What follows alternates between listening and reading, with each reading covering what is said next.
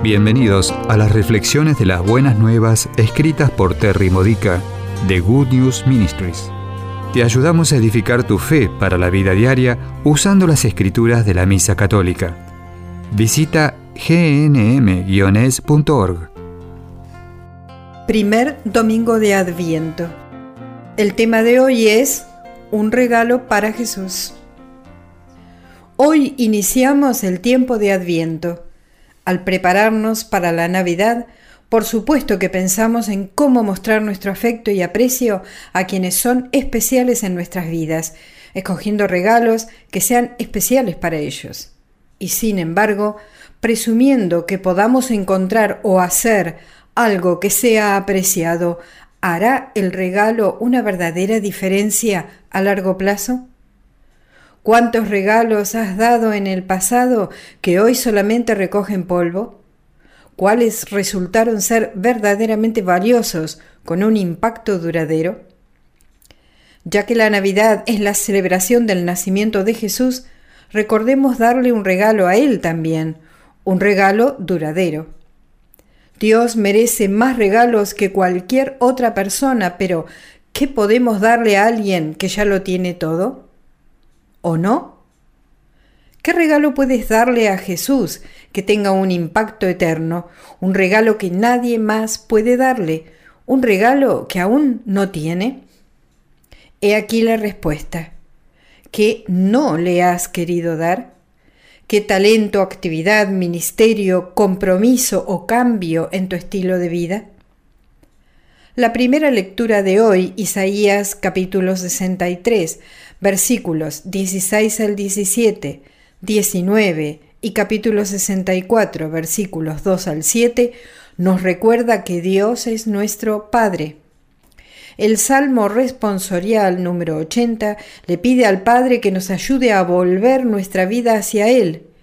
Y la segunda lectura, primera carta a los Corintios, capítulo 1, versículos 3 al 9, le da gracias a Dios por todo lo que ha hecho por nosotros. Entonces, ¿qué regalo puedes darle a Dios para expresar tu aprecio por lo que te ha dado?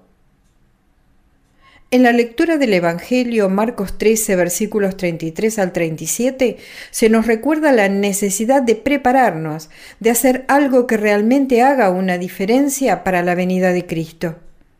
Esto no se refiere solamente a su segunda venida, se refiere también al día en el que Él vendrá por nosotros al dar nuestro último suspiro.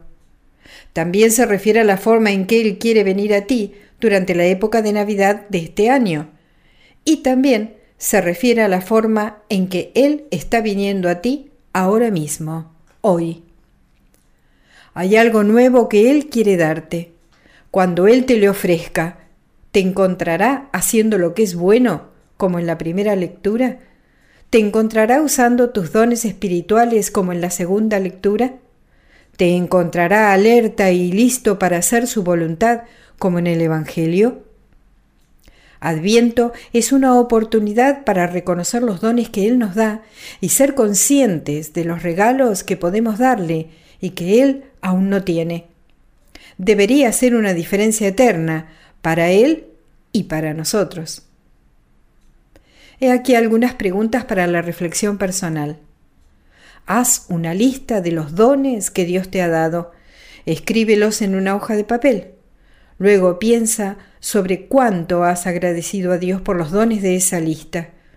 ¿Sabes cuánto aprecia Él tu agradecimiento?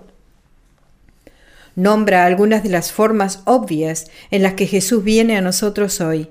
¿Cuáles son algunas de las formas inesperadas en las que Jesús se te ha revelado? ¿Qué harás este adviento para ser más consciente de la venida de Jesús hacia ti? ¿Cómo te ayudará esto a estar más preparado para la Navidad? Esta ha sido una reflexión de las buenas nuevas de Good News Ministries, gnm-es.org. Si quieres conocer nuestro ministerio, visita hoy nuestra web. Encontrarás reflexiones para recibir por correo o mensaje de texto, retiros en línea, recursos de oración y mucho más para ayudarte a conocer el amor del Padre, para acercarte más a Cristo y ser lleno del Espíritu Santo.